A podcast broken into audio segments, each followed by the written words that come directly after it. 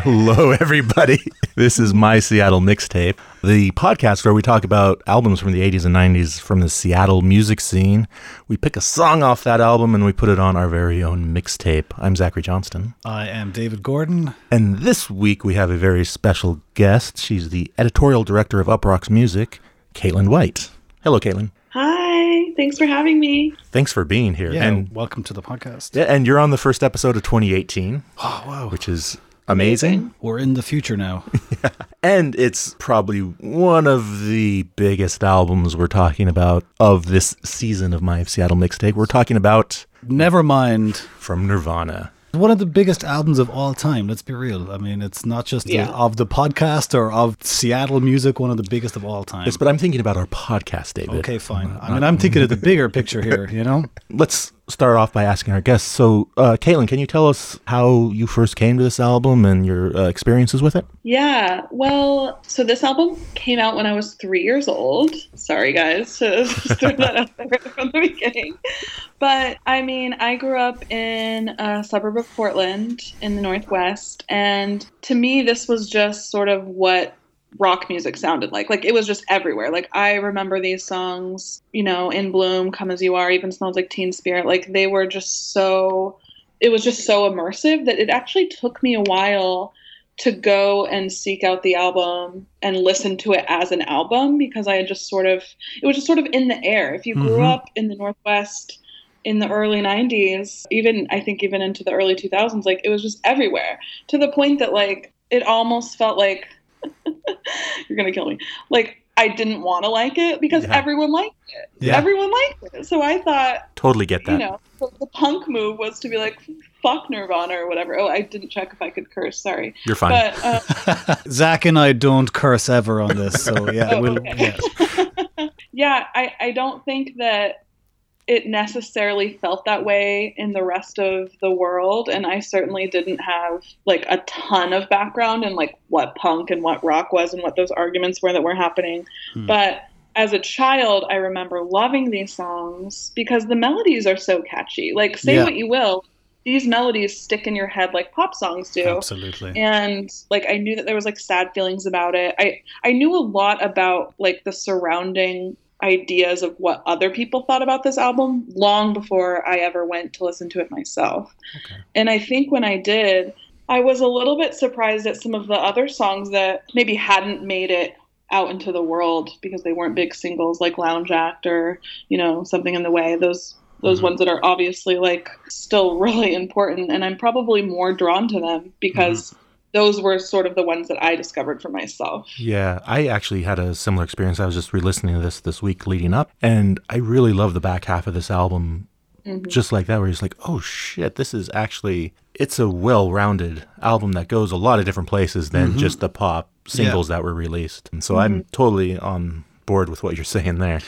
Yeah, I can very much empathize with all of the stuff. I think you're a little bit younger than Zach and I are. Um, and so Zach was a teenager. I was not quite a teenager when this came out, but spent a lot of my teenage years listening to this. And then I really fell out of love with Nevermind and with Nirvana in general because of some of the kind of stuff that you said earlier, Caitlin, about it's just everywhere and it's kind of like automatic rock background noise and everybody seemed to like it. And my attitude was well if they like it well then you know fuck them i don't like them so i don't like what they listen to. But i had loved it when i first heard it but then it just smells like teen spirit in particular. I don't know if i can really listen to that like ever again and enjoy it for the amazing amazing rock song that it is. And all of the Kurt Loder MTV news about how important and the voice of a generation and transformed MTV, blah blah blah. I just can't listen to that ever again. Like I'm not gonna like start screaming if it comes on or insist that someone turns it off or anything, but I'm not gonna sit down and go, you know what, I'm gonna listen to Smells Like Teen Spirit now. That's not the case for other songs on the record.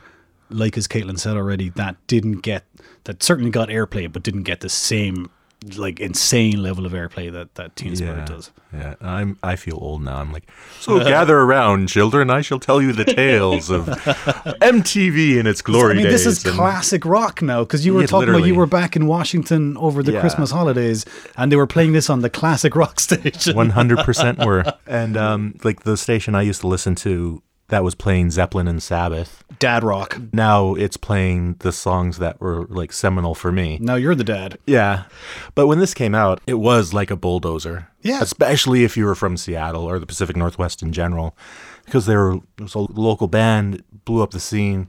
Obviously, there were local bands on the radio before this, especially Alice and Soundgarden, Yeah. who were already 100% there. You know, Mother Love Bone already happened, but this is when it became unavoidable. Yeah. And it's funny for me because I'm different than you guys because I got this way with Pearl Jam, where I, with 10 especially, I was like, if I hear that album again, hmm. I might throw myself off a building.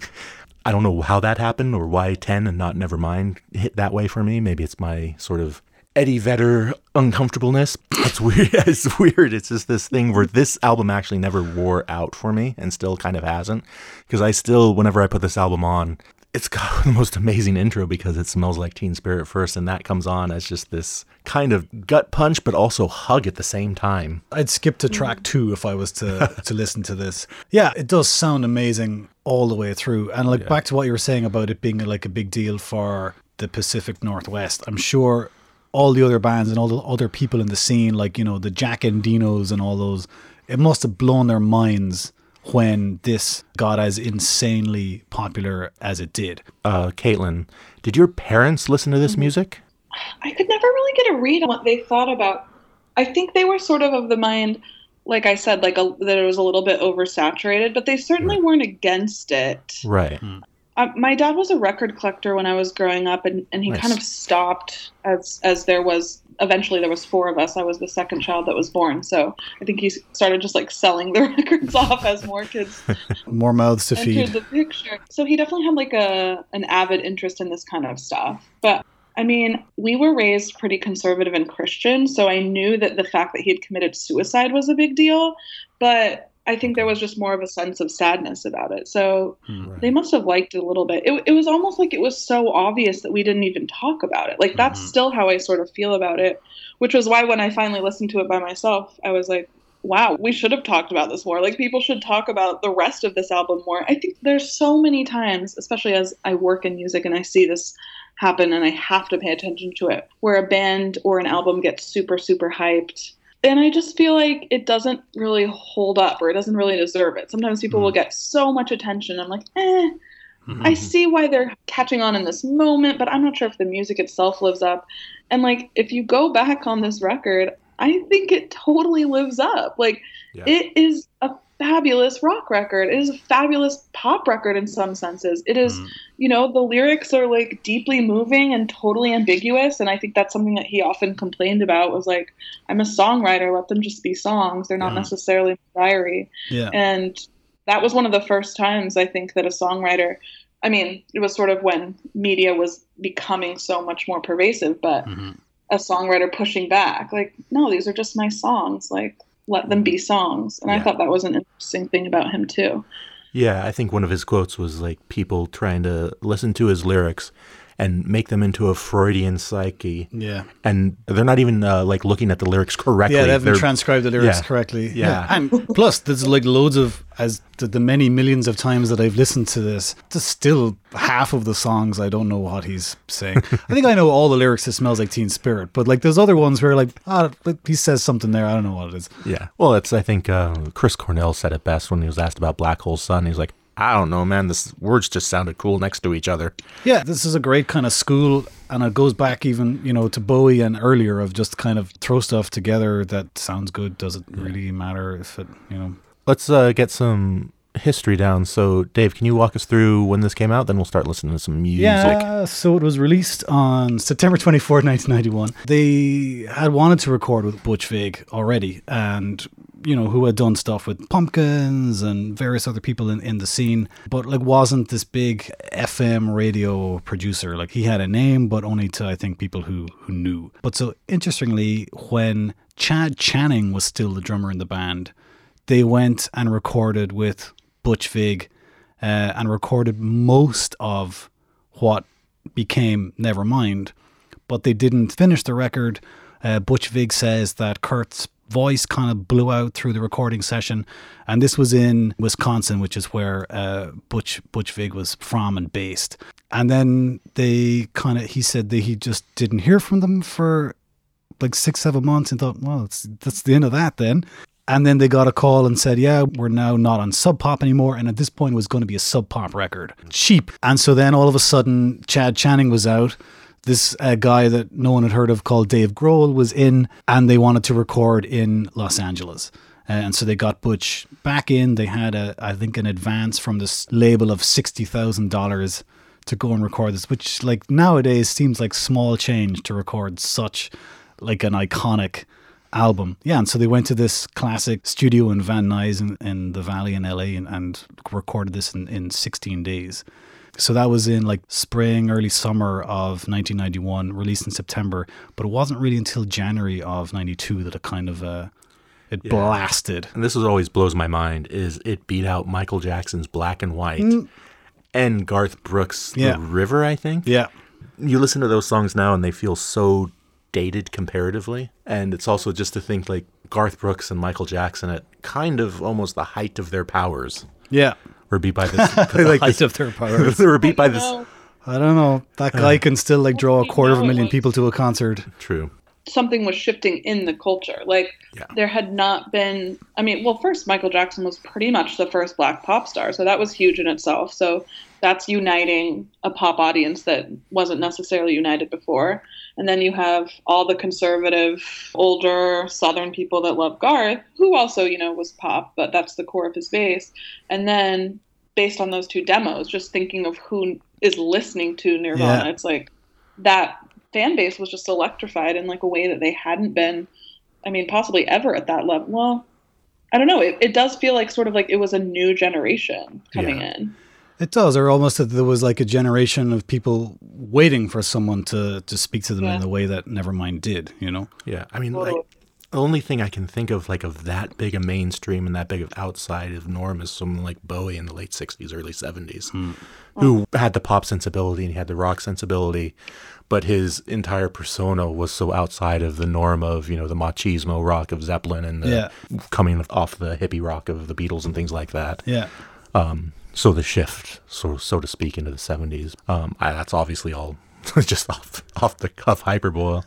So yeah, this album blew up in January of '92, Yeah. and then it blew up the scene in Seattle to the point where so many people are getting signed, and suddenly you know old uh, catalogs from Temple of the Dog and the Soundgarden, Everything's and Pearl getting Jam re-released. getting re-released. Yeah. Yeah.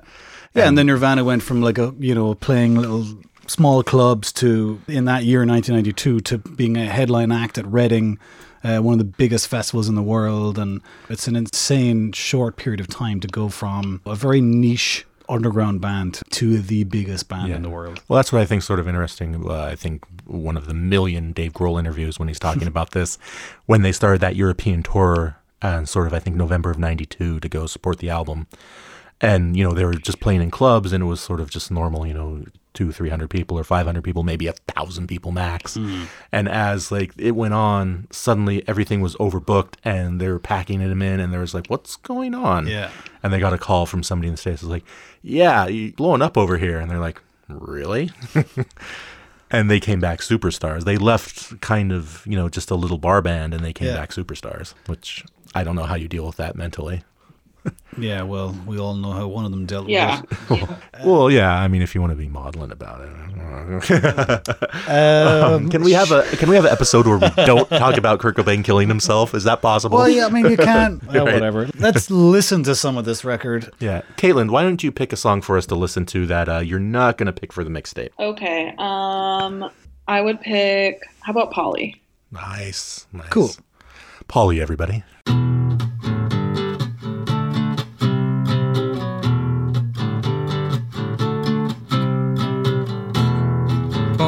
wants a cracker. Think I should get off her first.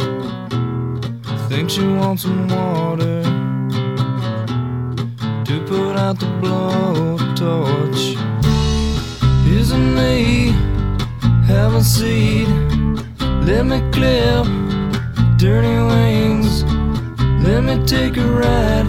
Cut yourself, want some air. Polly. so I love this song. I mean, it's so dark though. Yeah, this is a song that's left over from the first session in Wisconsin, and this actually has Chad Channing on drums. Ah. And so this wasn't recorded in Van Nuys. I think it does feel a little bit different than some of the other songs here. Yeah, You can kind of tell it's from an earlier iteration. it's interesting. I mean, it's a simpler song as well, just at the end of the day. You know, like if you look at the guitar Yeah. riff, I mean, the guitar riff, the guitar period. Yeah. And the whole thing, I mean, it's very much hyper focused on Kurt and his talents. Yeah, I mean, this is a thing, I guess, that Butch Vig kind of set out to do, or what I, I gather he set out to do was to put Kurt a bit more front and center that than he was on Bleach. And some of the way he did that was with double tracking pretty much all of Kurt's vocals. So it's like Kurt has is recorded singing the song twice and it's overlaid with each other. And so nearly every song, even on the verses, like this is a common thing, obviously, to do on choruses and uh, to give a big sound for the chorus, but uh, that gives it this ethereal quality in the vocal takes throughout. And I love the way Butch Vig says he convinced Kurt to allow him to do that. He's like, well, John Lennon used to do it. Right. And Kurt was like, oh, okay then. Yeah. I like this one because I think that it's the type of song that people would want to read a lot of Freudian mm-hmm. stuff into. But on some other level, it's just a bunch of phrases put together, you know? It's also though it's one of the only ones that I've been able to glean that there's any kind of story about what the song's about, and apparently, I mean, it has a, does have a pretty dark. Not to take things back to a dark place, but it's based on an article that apparently Kurt read in the newspaper about somebody being raped and kidnapped, um, but then he wrote the story from the perspective of the of the rapist. So they the myth say- goes. It's not even so the myth. I mean, this is what Chris Novoselic and what uh, Dave Grohl say in interviews Right. afterwards. So, right. Yeah. But um, there's myth making there too. yeah, of course there is, but it's like it's one of the few songs like I don't know any other uh, like lyrical insights into anything else on the Very album. true. Yeah, very, very true. Yeah. I think there is a like this is one thing I noticed about this album is a great album for covers. There's amazing covers of some of these songs. And I think there's a cover out there of um, Kathleen Hanna covering Polly. And it's just heartbreakingly gorgeous. I think there's a couple of feminist covers of Rape Me as well. And it's like, it is a super dark subject matter, but like, just the fact that he was like, okay, I'm going to write about that, like, making it something that was part of the pop culture idiom, you know, like, no one was doing like you know it was rebellious in that sense too. And i think as a woman like uh, obviously people debate this back and forth but it's almost comforting to have it be like yeah this is like so many of my friends have gone through stuff like this and just to have there be a song that's about it in a way is helpful i mean a lot of women disagree some think that it's horrible to it's trivialized blah blah blah but to me i always was like i like that someone's going there you know like this happens Yeah. Yeah, and if anyone's going to go there it's Kurt. sure, and I mean it's not trivialized. I mean it, there's pain and there's in in his voice, and uh, you know it's there's serious intent behind it. They're trying to make art, and I, do, I do- also don't think that it's you know they're not selling it as this is our rape song to try and get on the cover of magazines or anything. You know, it was never about that. So yeah, I think there's you know It- legitimate yeah. kind of uh, intent behind it. You know, this is just my opinion, but I always felt like handing over a bullhorn to people who wanted to talk about it in an open environment and find a commonality. That is what it is, I guess. I know he's not here to ask, so let's listen to another song. I would love to listen to Lithium. Great. Yeah. Is that okay with you, Caitlin? Sound good? Oh good? yes, I almost chose lithium, but I couldn't remember if someone else had put that on their mixtape. nice. Okay.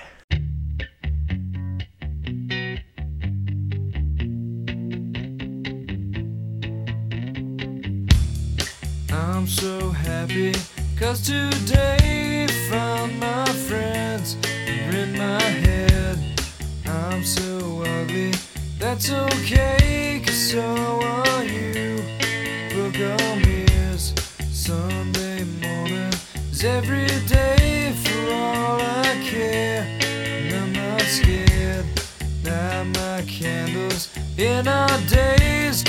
I found God.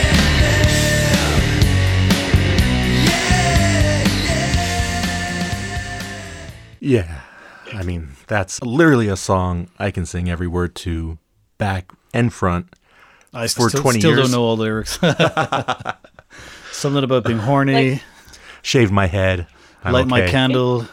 It's a perfect rock song. Yeah. It's a perfect rock song. That I mean that this one especially is the one that was just like I know this can't be true, but it feels like I heard it every day. It feels like it was always everywhere. Yeah. There's this funny conversation I had way back in the day about how um, Kurt should be a cult leader. And we'd always talk about lithium as his sort of like sermon about just being like, hey, it's okay, man. shave your head. It's okay. And you're like, yeah, I'll shave my head. It's going to be okay. And then um, Polyphonic Spree did a cover of this. And I mean, it's Polyphonic Spree, so it's kind of cultish anyway. And it just works exactly that sort of like, hmm, maybe that was. I, I don't know what to think now. This is one because so I first had Nevermind on cassette tape, and I think I actually listening to this now. Uh, I think Lithium was my favorite track back in the day, and I would rewind the tape and listen to Lithium, rewind the tape, listen to Lithium. And there is I had no idea what it's about. There's all kinds of imagery packed in there that we said already, but just the fact that it has horny in a, in a song, you know, that's getting played on the radio as a teenager, you have to love that. And then this meltdown end chorus with the I like it, I'm not gonna crack, or I like it, I'm not coming back, or whatever. It's awesome. Every song on this record has iconic Nirvana, but yes, also iconic Nevermind stuff, and like whatever Butch Vig did, there's a kind of total clarity throughout that you're like you, you could listen to any second of this and you go, oh yeah, it's Nirvana's Nevermind, like down to the double tracking or like quite simple guitar setups that they had, and yeah, and Dave Grohl's pounding uh, of the drums. You know, Dave Grohl. like, Who's that again? uh, I mean, a, a star is born, like you know, really big time on this record. Yeah. I remember listening to it and the part where he goes, because I found God. Like I, I told you, I was raised very Yeah. Christian. But I remember like thinking like, oh, I think he's making fun of it. like knowing that he wasn't like totally on my family's same page and like being a little bit drawn to that, you know, someone talking about God, but maybe maybe poking a little fun. Yeah, and Sunday mornings every day for all I care. Right. It's great, great song. Which, as I was being dragged out of bed to go to eleven thirty mass on a Sunday, you know, Good Irish boy. sing that under my breath in the car. Trying to slip the tape into the uh, the deck on the way. that didn't happen. It's too far to away. reach from the back seat, you know. What you doing, David? let's. I think because we could listen to every song on this album. To be completely honest, Yeah, with let's you. do that then. Let's listen to every Yeah, song. let's just yeah, listen through it, and uh, you guys take a break. Now let's jump into what we want to put on because I feel like there's going to be some contention here, uh, given that we've all picked, I believe, three very powerful, important songs. yeah. I think maybe if you're okay with this, Caitlin, I'm going to hand it over to Dave to do our first pick. Yikes. Totally this is, oh, you're totally playing me. because, Caitlin, I don't know if you've listened to any of the previous episodes. You probably haven't because you've better things to do. But Zach realized when we did the last one that I had been waiting to announce what my pick was until he had, and if we had a guest, until the guest had, as a kind of a, you know, recency bias, and that they would just maybe pick that one because it was the last one that we mentioned. So now he's forcing me to go first uh, in a very dramatic uh, turn of events. For me, there's not going to be any contention because I would be uh, delighted to have anything off this album on the mixtape except for Smells Like Teen Spirit. Um, I just think it's out there enough. And Giving like, that song a short shrift, man. It's not the song's fault that it became insanely popular. I know that. I agree with you in that regard, but um, I just can't listen to it anymore. Liar. so, like, you know, I guarantee you, like a week from now, I'm to walk into your shop and that song's to be playing. You're to be like, yeah, I got into it again, man. I am going to nominate Something in the Way, which is the last song on the album. Well, Uh, second to last. Okay, yeah, it's not the it's not the noise out, endless nameless, yeah. Uh, which you have to wait for ten minutes of silence and then scares the shit out of you when it comes on because you forgot that the record was still playing and you went off to do something else. Or you Uh, fell asleep and it woke you up. Yeah, yeah, exactly. so thanks for that, Nirvana. No, so this is one I kind of like the story behind it. It was meant to have a big band sound like most of the rest of the stuff on the album, and they just couldn't quite get it right. Um, and they've been struggling to record, even though they recorded the whole album pretty quickly. And apparently, according to Butch Vig, he said to Kurt, "Why don't you just like just just tell me how you visualize it?" And Kurt was actually like lying down on a sofa on his back, and he starts playing very lightly, like barely touching his acoustic guitar and barely singing. And uh, as you know, the song it is so quiet when it's quiet. Well, let's have a listen, and you can uh, have your closing argument.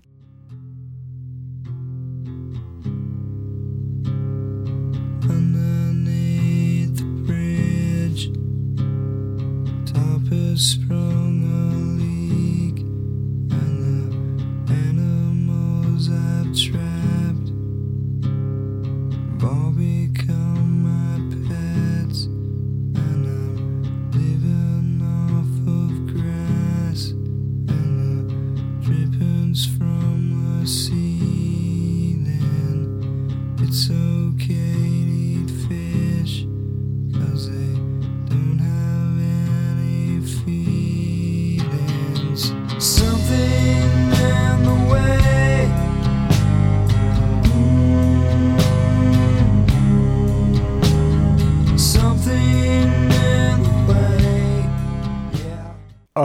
First of all, what a way to end an album. Yeah. And there isn't really anything else on the record like this. But so Cobain was playing this really softly and Butch Vig just like scrambled to quickly get the microphones and he actually did record it with Cobain just like lying on his back on the couch or something. Uh, obviously they, you know, recorded extra stuff afterwards. Like Butch Vig ran out of the parking lot, found the cellist, Yeah. brought him in. And so this is the thing. So apparently Cobain's guitar is out of tune on it, and the the cellist Kirk Canning found it really impossible to uh, to play along with it, and they had to do like multiple uh, takes to get the the cello right. Uh, there's some great high vocals in the chorus from Cobain harmonizing with himself. There's a video on YouTube where you can see uh, Butch Vig isolating just that bit, and I had I had never heard Kurt singing that high if it wasn't like a just a, a guttural scream. I don't know, man. It's okay to eat fish because they don't have any feelings. That line stuck with me. Uh, all the animals I've trapped have all become my pets. There's a it's amazing, bizarre like juxtaposition of, of images in this, and it's it's another one of their songs where you I couldn't tell you what it's about, but it's about something, and it makes me feel something. I mean, he used to keep box turtles in a bathtub in his house in Aberdeen in Olympia. So you're saying that's it? Oh, you're ruining it now. Well, I think it's really beautiful. I think it's probably the most beautiful song on the record. I agree. That's why I, I'm nominating it for the mixtape. See, here's the funny thing though, is I usually go sentimental ballady, Yeah, and now Dave's taking my thunder. it's a new year. and, uh, All right, Caitlin, what's your pick? Well, now I want to I want you to talk about yours because you just said that you usually go that way. so what does I Okay. leave you with? Okay, that, uh, I can 100% do mine. So I'm picking a song that I just adore. It, this is the first song I listen to whenever I play this album. It's also got probably one of my favorite covers of all time by my man Sturgill Simpson. Yes. and um, it's in bloom which is just man this song has so much subjective meaning to me because you know he, they wrote this when they were still in olympia in the late 80s and my sister was hardcore into that scene so she used to take me to shows when i was a kid. And i know exactly sort of i feel like i know what he's talking about when like it's a whole bunch of like guys who'd go to these bars to get drunk and then they'd play over in the corner. And they kind of rock out to their music but they had like no connection to the punk scene, but they all had guns in their trucks. and they all, you know, went out hunting and they all went out fishing and they all wore, you know, camouflage caps. And it's that sort of thing where it's like he's really reacting, I feel, to Olympia Okay. in this song. And again, 100% subjectivity from me, Sure. But it just I takes me home. I totally echo that. I mean, I think that's even why to us Sturgill's cover has so much resonance because he gets what it's about. It's I wasn't in Olympia, but the town that I grew up in, it was the same idea. Like this guy was a guy that I knew. Like we knew who he was. There was more than one.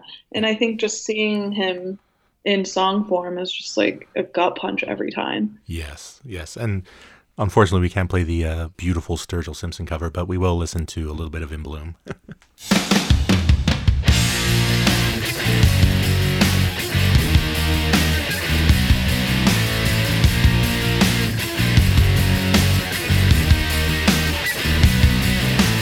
Sell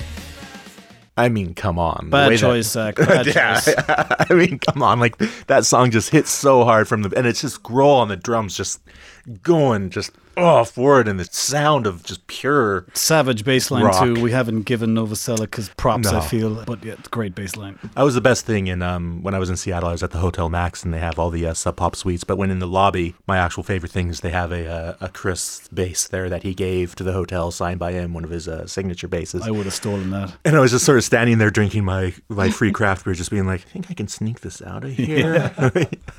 You know, it's a hotel. You take stuff, right? Dressing gown. Um, I mean, the beer's free. The So- bases are free, right? yeah, I, I feel like all of these songs have such amazing builds, and yeah. yeah, so much of that can be credited to Grohl in, in a lot of ways. Yeah, and this song, this the energy is immediate, does not stop. Admittedly, it does kind of feel like it's just chorus a little bit, like it's pre-chorus and chorus. Yeah. Which I mean, I'm not being nice, but still, it's just you can't not sing along to this song. Even with the irony of uh, he likes all our pretty songs, he likes to sing along, and you can't help but sing along. Yeah, I mean, it's fucking genius. Yeah. And it's just for me, Yeah. like for the mixtape, it's that sort of song where it's like, if you're at a party and this comes on on a mixtape, everybody's fucking in on this song. Everybody, True. you know, everybody's gonna have their beer in the air. Everybody's gonna sing beer along. the it's a great fucking song that unites people. It does. It Fans does. across America. But I will tell you, when I make a mixtape, I like to personalize them to one person and feel like the songs are like talking to the person. And that's sort of more what I had in mind when I was thinking about my pick. And also, I think it's so funny because a little bit about the background of Come As You Are, which is my pick. Surprise. Um, Nice segue I, there. they thought that this was going to be the huge hit. This is the one that they were like, yeah, this is going to be it. Everyone's going to be into this one. And Smells Like Teen Spirit totally surprised them. They thought it was too heavy, I think, to Hmm. cross over like it did. But Come As You Are was obviously overshadowed. I just think that even the intro, like, it is the type of song that it just makes you feel like you're okay. Like, you have someone on your side. Like, this person wants you as you are. Like, Come As You Are is like, he didn't invent it, but in some ways it felt like that's what he was saying to that group of people that were so diehard and possibly disenfranchised. Like they found a home. And this song, you know, I've spoken about how much this album reminds me of home, but feels like home to me. And that's the feeling I would try and give someone if I was making them a mixtape. All right, let's listen to a little bit of "Come as You Are."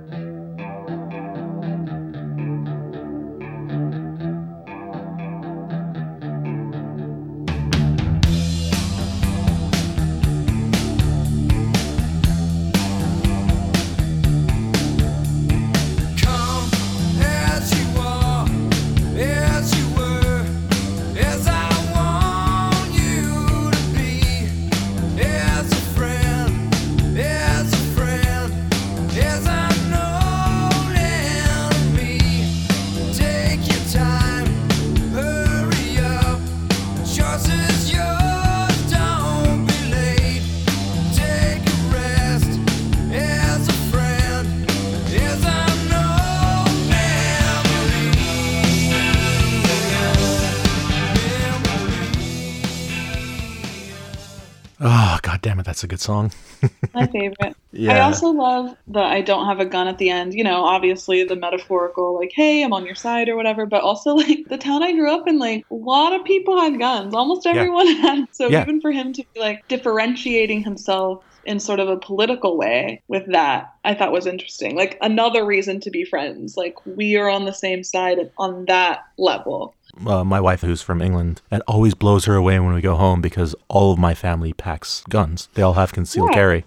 And it's just normal. they're- No and they're one in hunters Ireland has and guns. they go to the shooting range and it's just one of their activities. Like Yeah, people don't get that if they didn't grow up with it. right. And you're absolutely right in the fact that how important it is. He's saying that in that setting, in that wide of audience. Oh wow, yeah. It's just uh, it's hard for me not to uh, switch my vote, but I don't know. I don't know. I still love In Bloom so much. No, In Bloom is is a good pick. So is And- something and in the way. also Something in the way, Something man. is- The vocal performance on that uh, alone uh, is so good. Look, I love uh, "Come as You Are." I love the in the chorus effect on the guitar. Is, that sounds awesome, and it's it's an underused guitar effect. For sure. Something in the way is a great like, oh, I know more than you pick. Which is a uh, David, I know more than you pick Gordon pick. sure. And like, you know, we also have been kind of doing that. We have an obvious Nirvana tune already in the bank. yeah, we chose heart-shaped box Heart-Shaped on In Utero. Yeah. Yeah. But we haven't chosen very obvious picks for the other big albums. I mean, Yeah, it's sort we, of we don't have Black Hole Sun.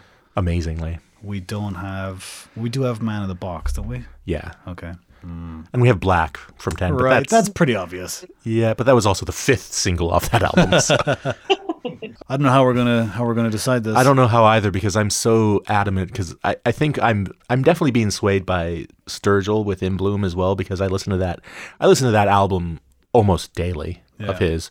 My kids love it, I love it. It's just one of those things that I can just always put on Yeah. and feel good and everybody's going to be happy. So it's right right now really in my mind and whenever that cover comes on, Yeah. it's always a gateway to then listen to Nirvana afterward. So I think trying to be objective, I think Caitlin made actually the only decent argument for her pick. I think our arguments were pretty weak, uh, and she had all this stuff about home Do and this for a everything. living, guys. Yeah, Yeah. basically been taken to school on that one. Look, I am I'm easy. So both In Bloom and also Come as You Are are great songs that I love. So so you're willing to give up your vote basically on I'm not saying I'm willing to give up my no, vote. No, I'm not just- your vote. I mean, on uh, something in the way and go behind one of us. I mean, how else are we gonna like? What are we gonna do?